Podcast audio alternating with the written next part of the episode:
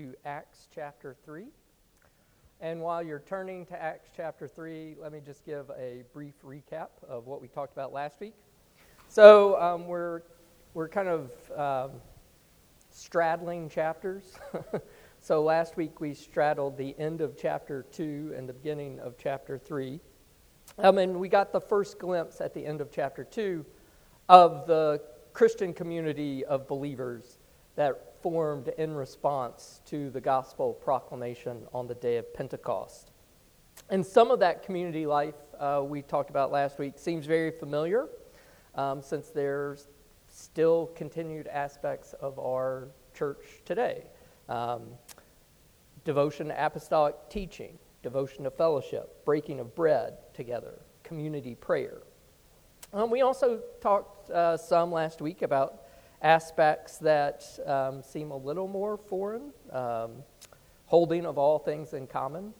Um, the mighty works and signs, we sort of wrestled with that a little last week.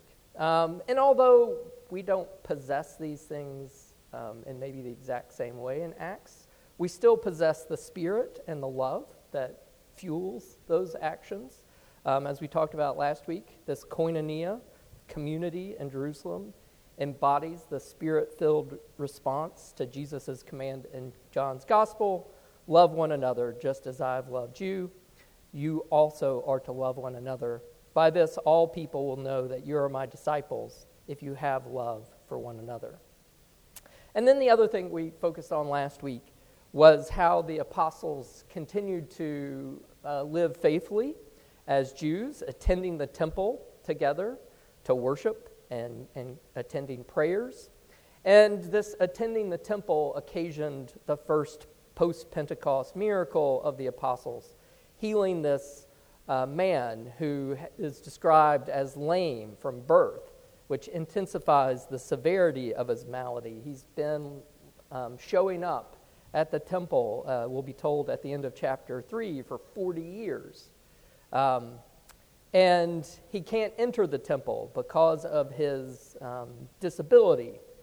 And when Peter and John come through the beautiful gate and make eye contact with him, he thinks, oh, they're about to give me something. Um, something. And when Peter and John saw him, he said, uh, I have no silver or gold, but what I do have, I give to you in the name of Jesus Christ of Nazareth. Rise up and walk. And the man immediately obeyed this command and not only walked, but proceeded to leap and praise God um, in such a way it drew a crowd of onlookers. Um, and everyone there, and, and, again, this will be a theme that carries over into chapter 4 today. Um, everybody agrees that uh, a mighty sign of God has been performed, that a man who everybody um, knows has been lame from birth can now walk and leap. And um, that fact is uh, undisputed in this text. Um, but what we'll see as we go in today is that people respond to that fact, and particularly to Peter's message about what that fact means, in different ways. Um, so today, We'll start in the middle part of chapter 3 and verse 11, and we'll look at Peter's speech to the crowd that's occasioned uh, by this crowd that's gathered um, uh, around this uh, lame man that's been healed, um, who I love the picture. You know, he's clinging to Peter and John. Um, uh, and Peter uses this crowd that's gathered around the Solomon's portico in the temple to give a gospel proclamation, an explanation of what has just taken place um, and why, what power uh, they've been able to heal this man, that it's through the name of Jesus. He also, um, we'll see in this address, um, uh, the address kind of has two parts. One part is a uh, kind of judicial. Um, this man, Jesus, who you killed, um, so there's a lot of emphasis we'll see on the fact that this Jerusalem crowd is responsible for the death of Jesus, who God vindicates by raising him from the dead. And it's through God um, and the power of Jesus that this man has been healed and walks before them. So, this Jesus who they crucified, God vindicated, and that's the Jesus who's healed this man. Um, and then the second part, uh, um, Peter focuses on how this is the fulfillment of not just a prophecy or two, but the entirety of the Old Testament prophecy pointed forward to the suffering Savior who would inaugurate um, this new era of the Spirit in which these actions could take place, and then calls on to the crowd to turn and repent and to exercise faith in Jesus Christ. Um, and then the other thing we'll see today, so we'll look at Peter's speech, and then we'll look at the responses to that speech. Um, one response we'll see in chapter 4 is lots of people coming to faith, doing just what um, Peter had told them. They turn, they repent, and they believe and join this Christian community. Um, but there's also the response of these leaders um, who arrest Peter, John, and uh, it's not explicit, but kind of presumably the beggar as well, um, because he's kind of exhibit A in their trial the next day. um, uh, you know, um, so the response of the Jewish leaders who acknowledge something great has happened, but don't believe, don't turn in faith, and instead begin an era of persecution against the church, trying to silence Peter and John and the apostles for proclaiming this resurrected Jesus. So that's just a little background. Uh, let me read for us. Um, and again, I'll start in chapter 3.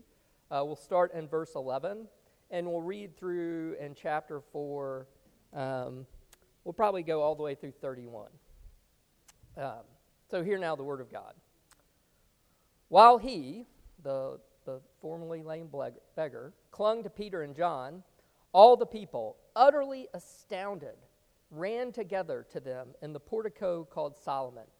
And when Peter saw it, he addressed the people Men of Israel, why do you wonder at this? Or why do you stare at us as though by our own power or piety we have made him walk? The God of Abraham, the God of Isaac, and the God of Jacob, the God of our fathers, glorified his servant Jesus, whom you delivered over and denied in presence of Pilate when he had decided to release him. But you denied the holy and righteous one and asked for a murderer to be granted to you. And you killed the author of life, whom God raised from the dead. To this we are witnesses. And his name, by faith in his name, has made this man strong, whom you see and know. And the faith that is through Jesus has given the man this perfect health in the presence of you all. And now, brothers, I know that you acted in ignorance, as did also your rulers. But what God foretold by the mouth of all the prophets that his Christ would suffer, he thus fulfilled. Repent, therefore, and turn again that your sins may be blotted out, that times of refreshing may come from the presence of the Lord, and that he may send the Christ appointed for you, Jesus, whom heaven must receive until the time for restoring all the things about which God spoke by the mouth of his holy prophets long ago. Moses said, The Lord God will raise up for you a prophet like me from your brothers. You shall listen to him in whatever he tells you. And it shall be that every soul that does not listen to that prophet shall be destroyed from the people. And all the prophets who've spoken, from Samuel and those who came after him, also proclaimed these days You are the sons of the prophets, and of the covenant that God made with your fathers, saying to Abraham, And in your offspring shall all the families of the earth be blessed. God, having raised up his servant, sent him to you first to bless you by turning every one of you from your wickedness. And as they were speaking to the people, the priest and the captain of the temple and the Sadducees came upon them, greatly annoyed because they were teaching the people and proclaiming in Jesus the resurrection from the dead. And they arrested them and put them into custody until the next day, for it was already evening. But many of those who had heard the word believed and the number of men came to about 5,000. On the next day, their rulers and elders and scribes gathered together in Jerusalem with Annas the high priest, and Caiaphas, and John, and Alexander, and all who were of the high, high priestly family. And when they had set them in the midst, they inquired, By what power or by what name did you do this? Then Peter, filled with the Holy Spirit, said to them, Rulers of the people and elders, if we are being examined today concerning a good deed to a crippled man, by what means this man has been healed, let it be known to all of you and to all the people of Israel that by the name of Jesus Christ of Nazareth, whom you crucified, whom God raised from the dead, by him this man is standing before you well. This Jesus is the stone that was rejected by you, the builders which has become the cornerstone. And there is salvation in no one else, for there is no other name under heaven given among men by which we must be saved. Now, when they saw the boldness of Peter and John and perceived that they were uneducated, common men, they were astonished, and they recognized that they had been with Jesus. But seeing the man who was healed standing beside them, they had nothing to say in opposition. But when they had commanded them to leave the council, they conferred with one another, saying, What shall we do with these men? For that a notable sign has been performed through them is evident to all the inhabitants of Jerusalem, and we cannot deny it. But in order that it may spread no further among the people, let us warn them to speak no more to anyone in this name. So they called them and charged them not to speak or teach at all in the name of Jesus. But Peter and John answered them Whether it is right in the sight of God to listen to you rather than to God, you must judge. For we cannot but speak of what we have seen and heard. And when they had further threatened them, they let them go, finding no way to punish them because of the people, for all were praising God for what had happened. For the man on whom this sign of healing was performed was more than 40 years old. When they were released, they went to their friends and reported what the chief priests and elders had said to them. And when they heard it, they lifted their voices together to God and said, Sovereign Lord, who made the heaven and the earth and the sea and everything in them, who through the mouth of our father David, your servant, said by the Holy Spirit, why did the Gentiles rage and the peoples plot in vain? The kings of the earth set themselves, and the rulers were gathered together against the Lord and against his anointed. For truly, in this city there were gathered together against your holy servant Jesus, whom you anointed, both Herod and Pontius Pilate, along with the Gentiles and the peoples of Israel, to do whatever your hand and your plan had predestined to take place. And now, Lord, look upon their threats and grant to your servants to continue to speak your word with all boldness, while you stretch out your hand to heal, and signs and wonders are performed through the name of your holy servant Jesus.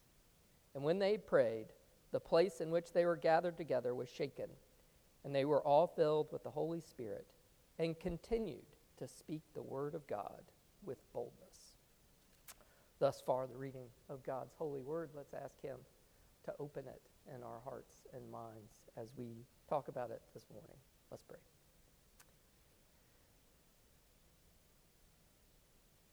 Gracious God, O Heavenly Father, Son, and Holy Ghost, we do praise and worship you this day.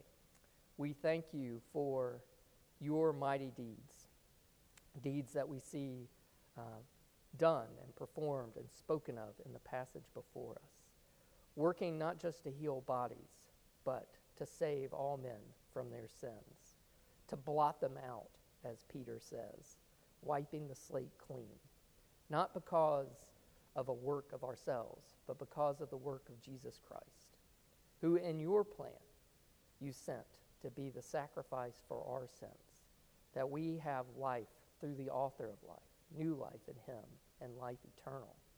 That we will escape from the coming judgment, again, not because of our merit, but because of our faith in His name. We thank you for the gift of the Spirit that allows Peter and John to stand before this uh, august council and to proclaim boldly your word of truth. How easy it would have been for them to be intimidated, knowing that they didn't possess the wealth or the education or the knowledge of the scriptures. But they possessed something even greater than all these. They possessed your spirit that guided them in all truth concerning Jesus and opened their mouths that they could proclaim truth to the powers assembled before them. And we know that this isn't a natural quality of themselves because even after they depart, they gather with the rest of the community of believers to pray for continued boldness, to pray for that spirit to continue to fill them, so that even though they've been told to be silent, that they will yet speak by the Spirit's power the truth concerning Jesus Christ, the Savior for both Jew and Gentile alike. Teach us by that same Spirit, the same Spirit that enabled them to speak. May that Spirit give us ears to hear and give us boldness to proclaim this good news to our world and in our lives. And we ask these things in Christ's name by the power of your Spirit. Amen. All right. So, chapter 3 and verse 11, we see the, this dramatic uh, response to an obvious miracle. People, utterly astounded, are running together, and when Peter sees a crowd, he takes advantage. Um, and, and we get Peter's second major address in the book of Acts. So the first one we saw in chapter 2 with the day of Pentecost, and now on the occasion of healing this lame beggar, Jesus or Peter gives his second speech. So when we talked about Peter's first speech, we talked about it was the fulfillment of God's promises through the resurrected, ascended Christ, um, who had had sent His Spirit, and that was what people were witnessing that day. So, what would you say is the central message or central point of Peter's second speech?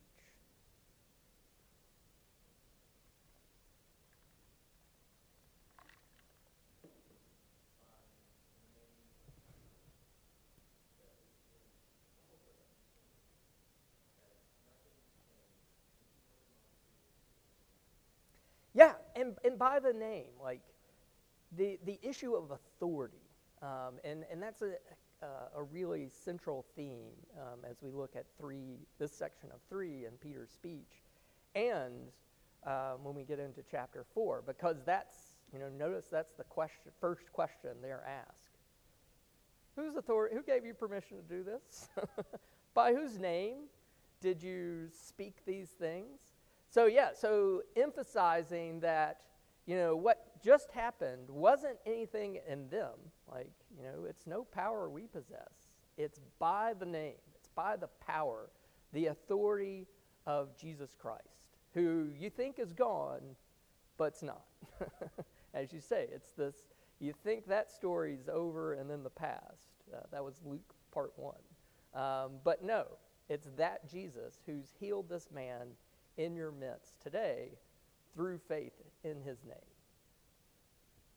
What else? Or how else would you fill out Jay? So it's, you know, one central point of this address of Peter's is that the authority, the power by this act is done is in the name, the singular name of Jesus, even though he gives lots of names. I love how he, he's got lots of different labels he attaches to Christ in this sermon to um, it's in the name of Jesus, but who is this Jesus? You know, he is the holy and righteous one. He's the author of life. Um, you know, he is the promised Christ um, who's, who is sent to suffer uh, for the sins of his people. It's in the name of Jesus, but that name of Jesus is uh, manifold. What else, or how else would you summarize the point of his sermon?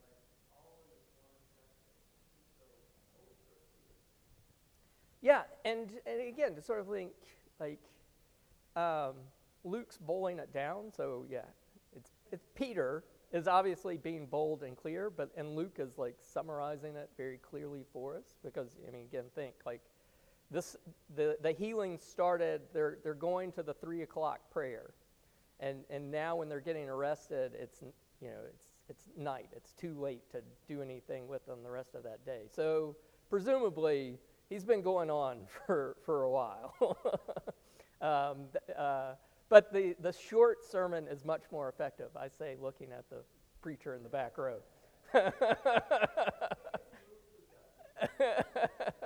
but Peter clearly has it. I mean, again, because like we get him, we get we get the nice thing about looking at the end of three and in the beginning of four together, is we get to see how he summarizes the summary the next day in in front of the you know the assembled council, like he, he gives a like one you know line or two sentences.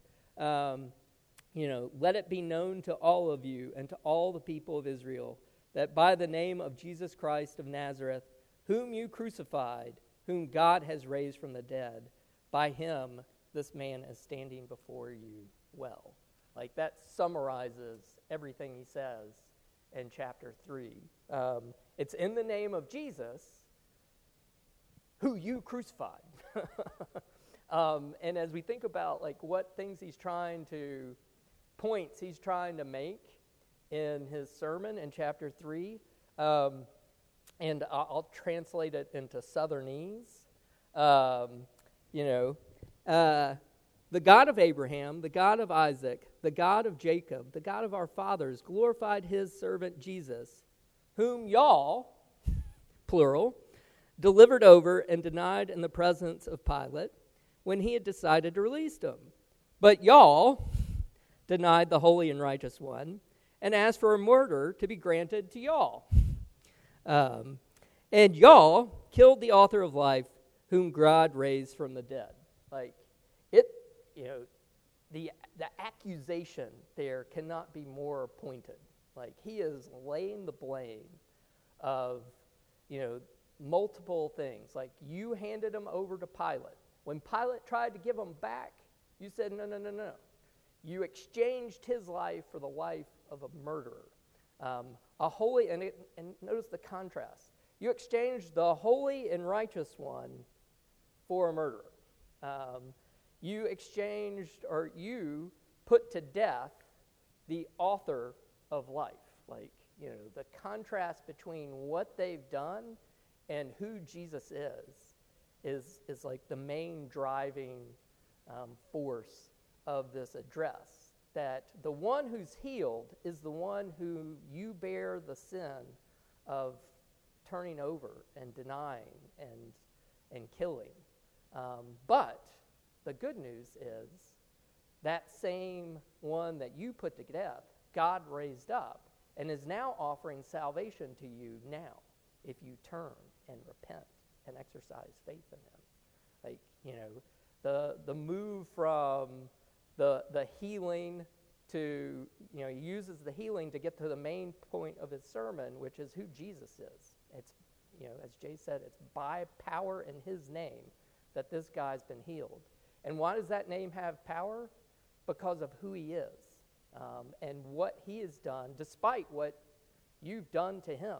Like, he has done this in your midst, and now he is offering repentance to you. Yeah, Ron.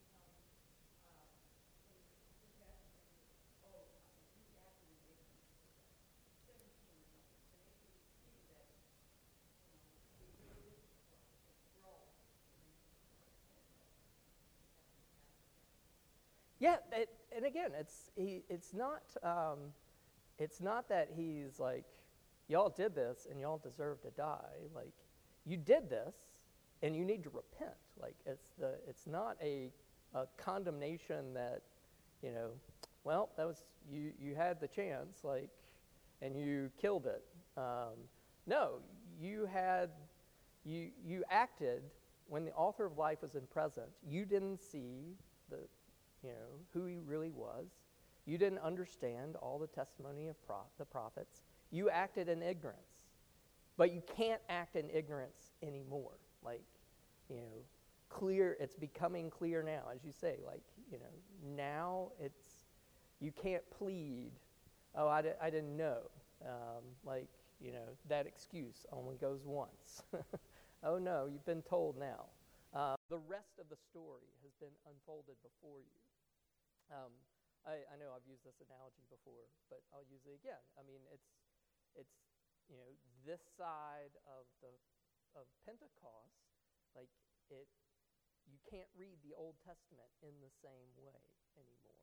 You know, having the Spirit, and once you can't read the Old Testament, like you know, looking through the the resurrected, crucified Jesus back onto the Old Testament, you can't read it the same way anymore. You can't ignore it anymore. It it it leads, it pushes you toward a decision.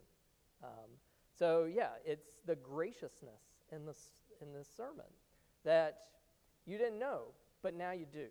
And and with this information, how are you going to respond?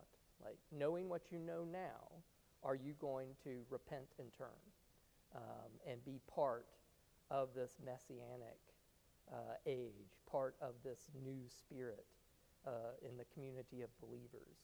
Or are you going to be hardened and face destruction?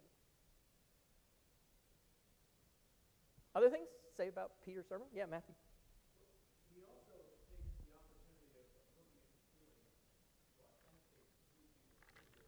He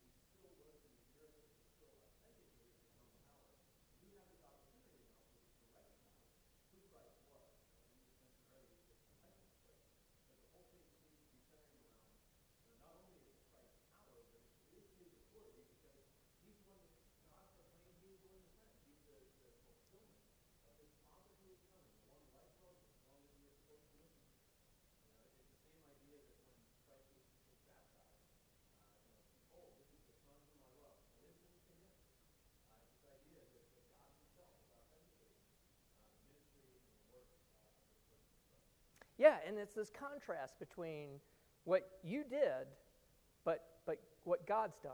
And what God's done has vindicated him, you know, God acting through him. And, and this has been God's plan all along. And I love that phrase, he uses it twice. Um, what God foretold by the mouth of all the prophets, like all of them. Not just a few, like sometimes people are like, well, you're cherry picking a few verses from the Old Testament here and there, taking them out of context. And, and Peter's like, no, all of it is, was looking forward to this moment. And the signs were there.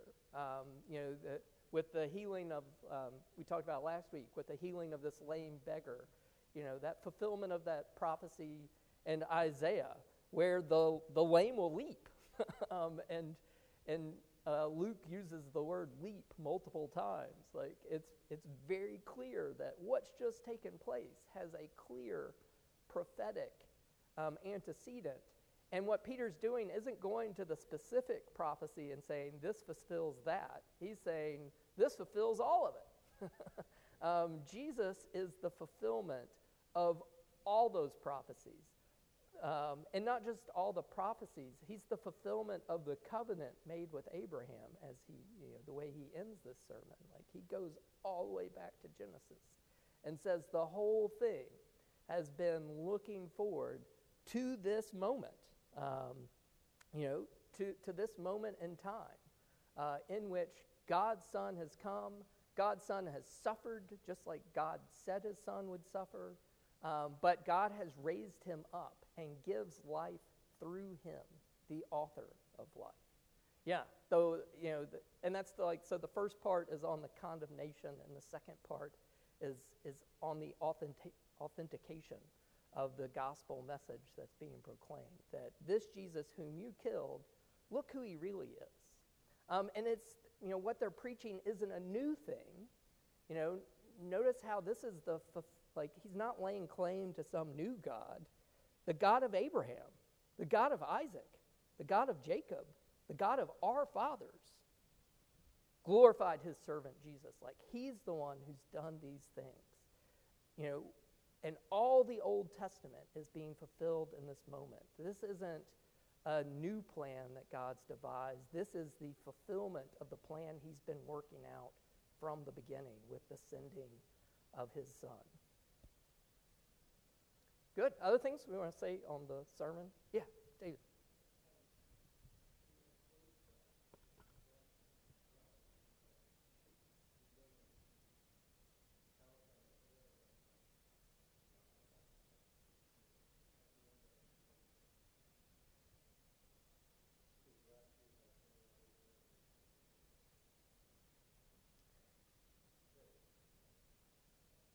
Yeah, that, that their hope lies in, I mean, again, it's the irony here.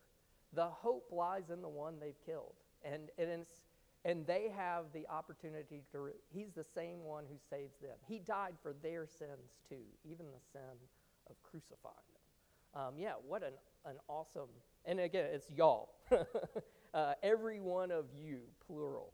Like, you know, the emphasis is this, this, this gospel is, for, this good news is for you. It's not, this is what y'all did, too bad. Like, you know, and, and unfortunately, that's often in the history of the church has been the way that Christians have treated Jews, like that the Easter celebration would be an opportunity to go um, attack Jews for killing Christ and calling them Christ killer and doing horrible things to them. That's not what Peter's doing. I mean, he's calling them Christ killers because he wants to give them the opportunity to become Christ believers. Um, you know, and, and, and it is this, this gracious opportunity um, to proclaim. And look at the response. Um, you know, people debate, um, and we don't have to get into this, you know, but many of those of uh, verse 4 of chapter 4, many of those who heard the word believed, and the number of men came to about 5,000. And so some people are like, well, 5,000 heard and believed that day, or other people are like, well, earlier he gave us the number 3,000, so now we're up to five, like looking at the total. I don't think we have to, to you know, focus on that so much. The main part is people are, are hearing the word proclaimed and they're believing. Um, but there's also, we get in chapter 4, the first, um, the first major um, depiction of the other response. You know, there are those who are hearing and believing, and then there are those who are hearing and seeing and not believing. Um, so, um, why do the why do these religious leaders um, arrest Peter and John and, and presumably the beggar as well? And why would, and why would Peter's sermon be so provoking to them that they would have to take this dramatic act of arresting them and detaining them? Yeah, David.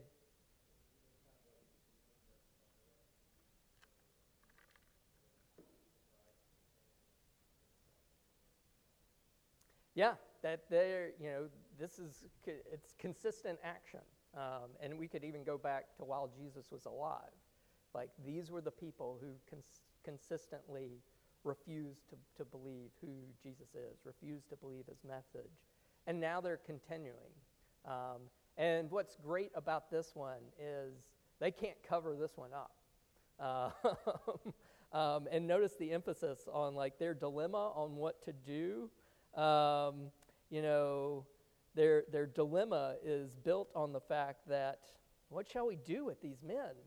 For that a notable sign has been performed through them is evident to all the inhabitants of Jerusalem, and we cannot deny it.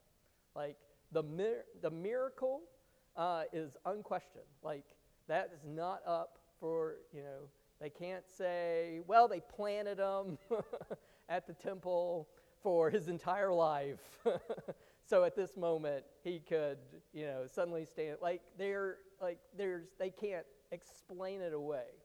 Um, so what do they have to do? They have to try to prevent the association between what has happened and the name in which he's been done. They have to disassociate act from message. Um, the, you know, because the act is authenticating the message um, that Peter's proclaiming, and people are believing the message. Um, and these men, they're, they're recognizing the act is true. Um, they call it a, a, you know, they call it a, a notable sign, a great sign, a great wonder. Like, you know, all the different words you could use to express that. Like, this is the highest praise they could possibly give to this action. And yet, um, as you say, David, they're continuing in their stubbornness in refusing to believe what the act testifies to. Ronnie, you had your hand. Jay.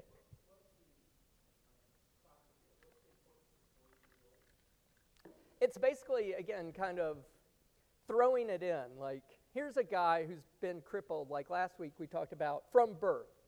So it's not like a recent, you know, recent injury that he's been using to get workers' comp and like somebody's catching him on video shooting basketball in his backyard. Um, you know, no, this is a guy who has been, who's 40 years old, and everybody knows he has never in his life walked throughout those 40 years. And now it's that guy who's clinging to Peter and John, even though they're being dragged in front of this council, like he's standing beside them here in this place. Um, I imagine him grinning like you know a Cheshire cat. Like I can only imagine the joy that that this man must be expressing of having spent 40 years of his life never walking, never expecting to walk, and now he has new life because of, of Jesus.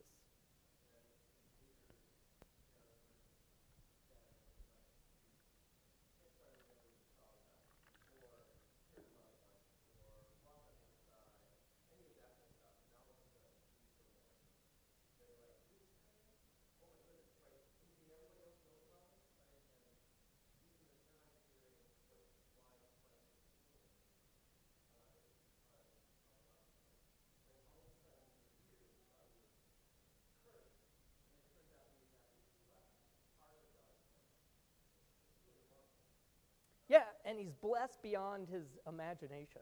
And, and notice how, how quickly, and uh, before um, this council, Peter goes from the healing to what Jesus, you know, has done. Like he goes from this man's been healed in this name, and there is no, there is salvation in no one else, for there is no other name under heaven given among men by which we must be saved. Like, you know, the physical act is just a visible testimony to the real saving act of Jesus, that he is the one who has taken our sins away from us. Um, and that phrase that he uses in chapter 3, um, you know, repent, therefore, and turn again, that your sins may be blotted out. Like, it's the word they use for, for cleaning a papyrus. Like, you know, the ink on a papyrus would basically sit on top. And you could wipe it clean and use the papyrus again. The same thing was true of, of, um, of you know, the other parchment as well. Like we have a lot of classic, um, classical Greek authors because we've now learned if you put it under a, a book, under uh, ultraviolet light, you can see what they wrote before they cleaned it. so you can kind of see, yeah, they erased it and wrote something else, but now we found out ways we can read what's erased. But, you know, the idea is it's been wiped clean. You know, it's a clean slate that now can be written on afresh.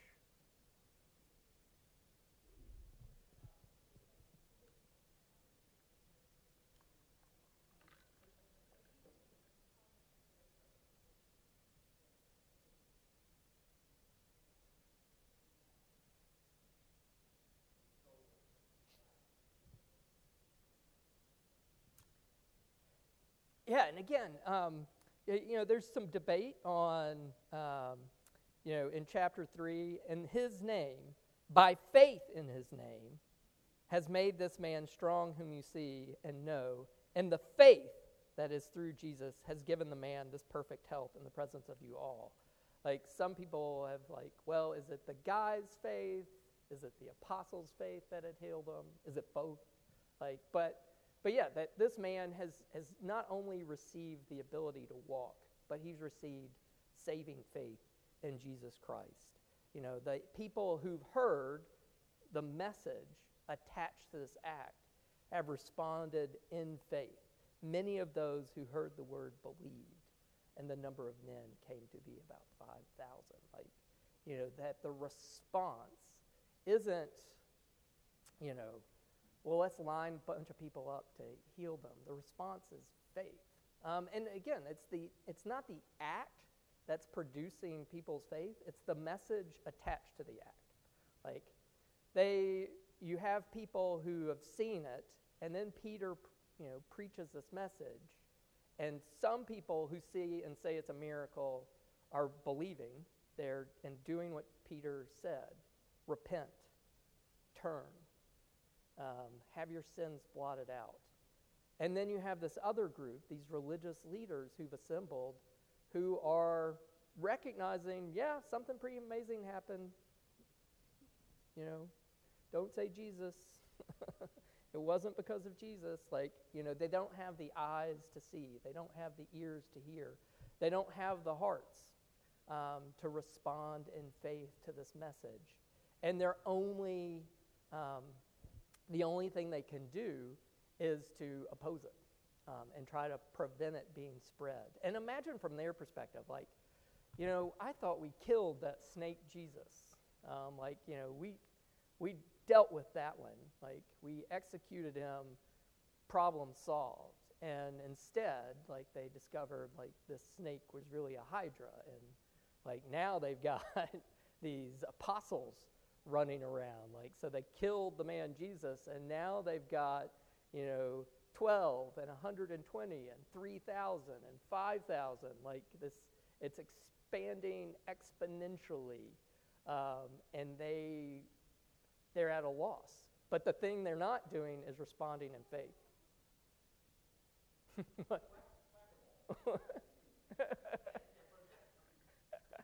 Can't stop it all. Um,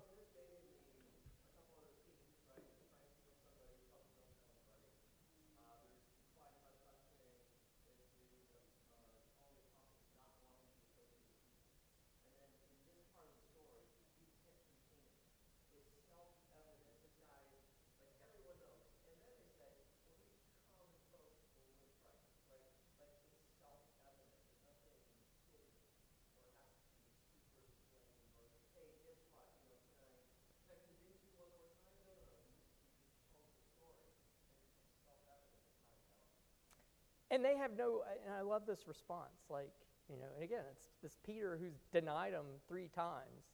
Now he's being told, stop, stop saying his name. Like, stop saying, attaching his name to this act. Stop going around telling people about the resurrection. And, and he's like, I can't do it, you know. Is it better for me to obey the laws of men or is it better for me to obey God? You know, and he's asking that question to them, and their response should be, it's better to obey God. Um, like we don't, their you know their only response is, yeah, yeah, yeah, but stop.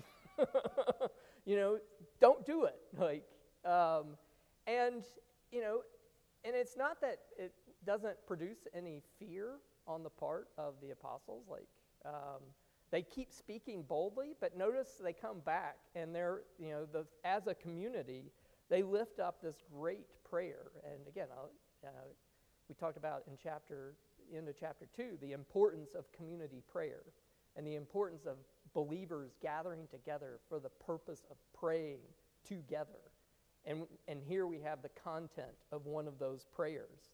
And when they heard it, they lifted their voices together to God and, and prayed. And part of their prayer is now, Lord, look upon the, their threats and grant to your servants to continue to speak your word with all boldness. They know that, you know, in themselves, they don't have the ability to persevere in the face of such pressure.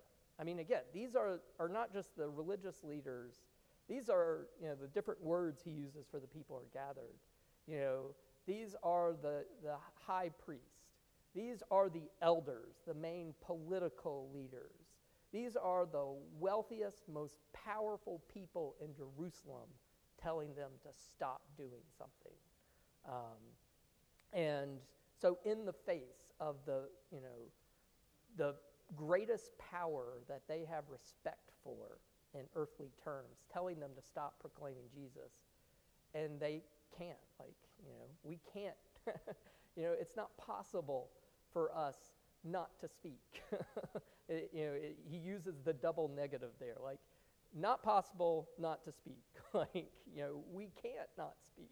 It's, you know, we know, we've seen and we've heard, and what based on what we've seen and heard, we can't stop witnessing to who this this man Jesus is, and it's powered by the Spirit. And they go back and pray and say, Lord, continue to give us this boldness, continue to give us this Spirit. And notice how Luke emphasizes it that you know Peter, filled with the Holy Spirit, said to them, they come back and pray, you know, give us, the, you know, give us the strength to do this. Um, and then they were all filled with the Holy Spirit. And then we're, you know, continued to speak the word of God with boldness.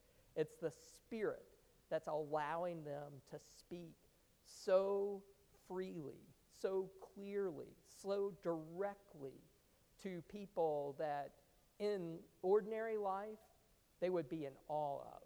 You know, in ordinary life they would be cowed in the presence of. Um, but now, you know, in, in, they can't not speak.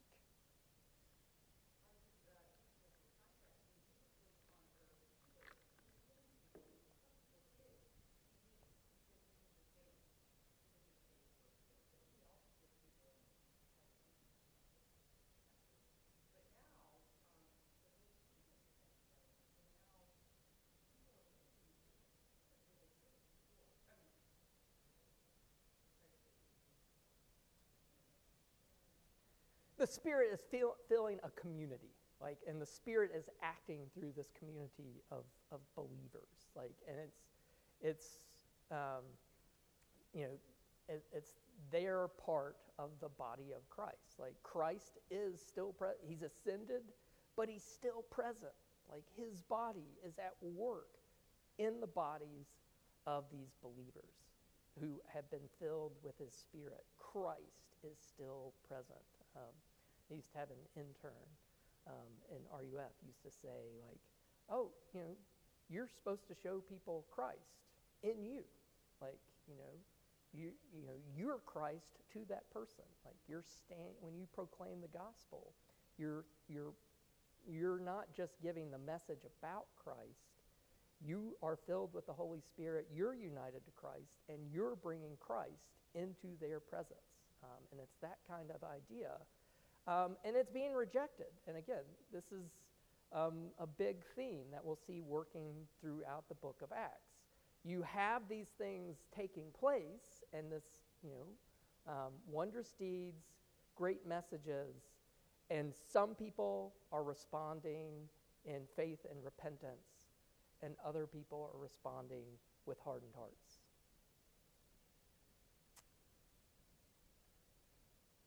Anything else we want to say about? Um, we got. We can get a couple minutes here.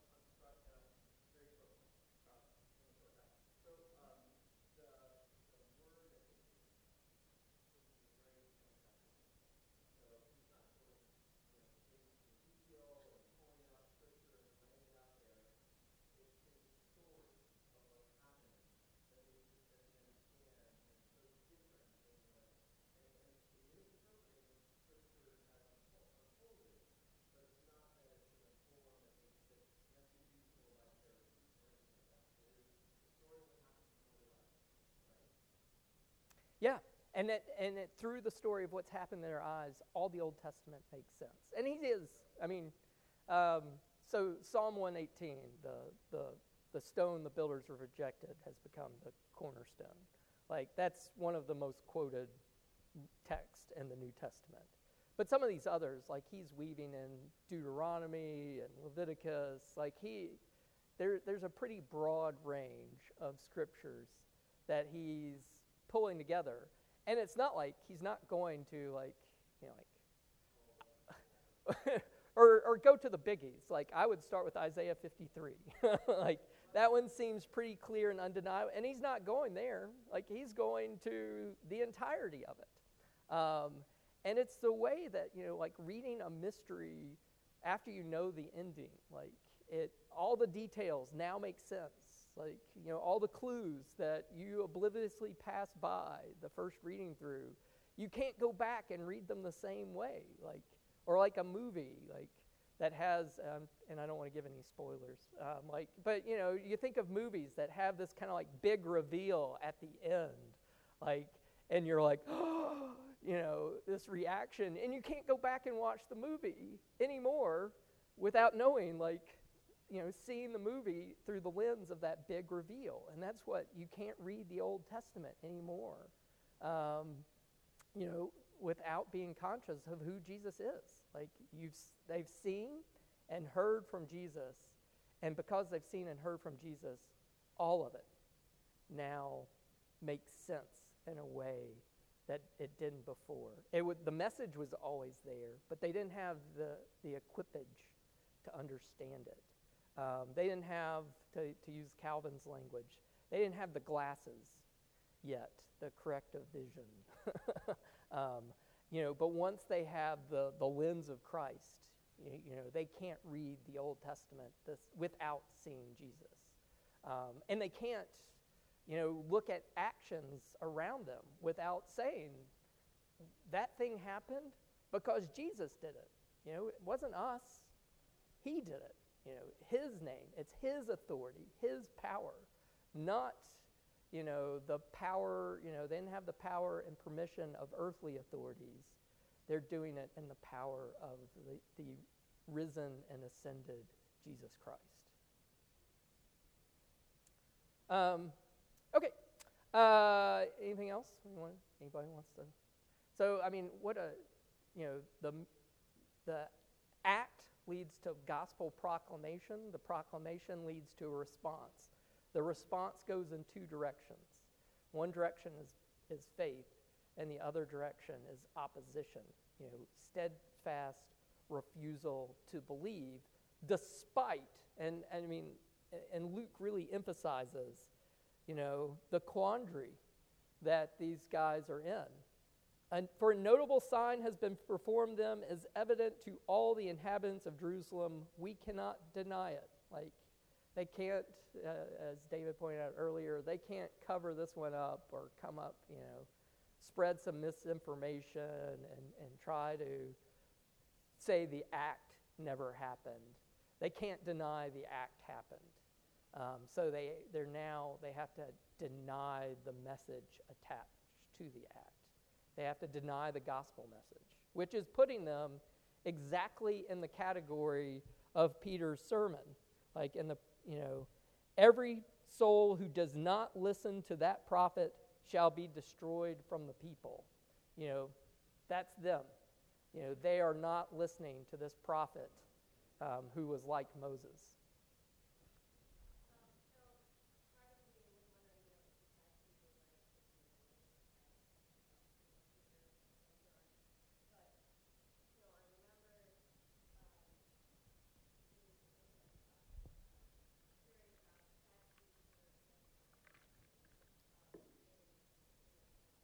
Yeah.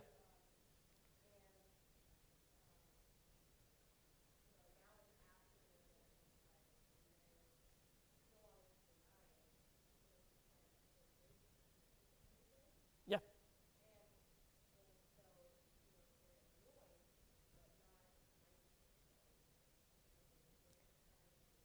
He's, he's, he's living proof that what they've been asserting about the resurrection isn't the case. And, um, you know, if you look, they're upset proclaiming in Jesus the resurrection from dead. So it's like a double. Like, one, they don't want to hear about this Jesus who they've just had executed. Um, so, like, you know, no, we, we've dealt with that. We don't want to hear about that. Nor do we want to hear about resurrection from the dead. Like, it's kind of like doubly offensive to the Sadducees, who are, um, we sometimes think of the Sadducees because they're the more um, materialistic of the Jewish sects. Like, they're, they're wealthier. Um, they are less concerned about the law than the Pharisees. We think of them as the liberals, but really they're the conservatives. Um, you know, it's the Pharisees who've been uh, talking about resurrection. It's the Pharisees who are who've kind of added all these things to the law, like to, to make sure that you know the law is faithfully obeyed. Um, the Sadducees also the Torah you know, so the first five books are um, are more important to them. Like that's real scripture if it's in the Torah.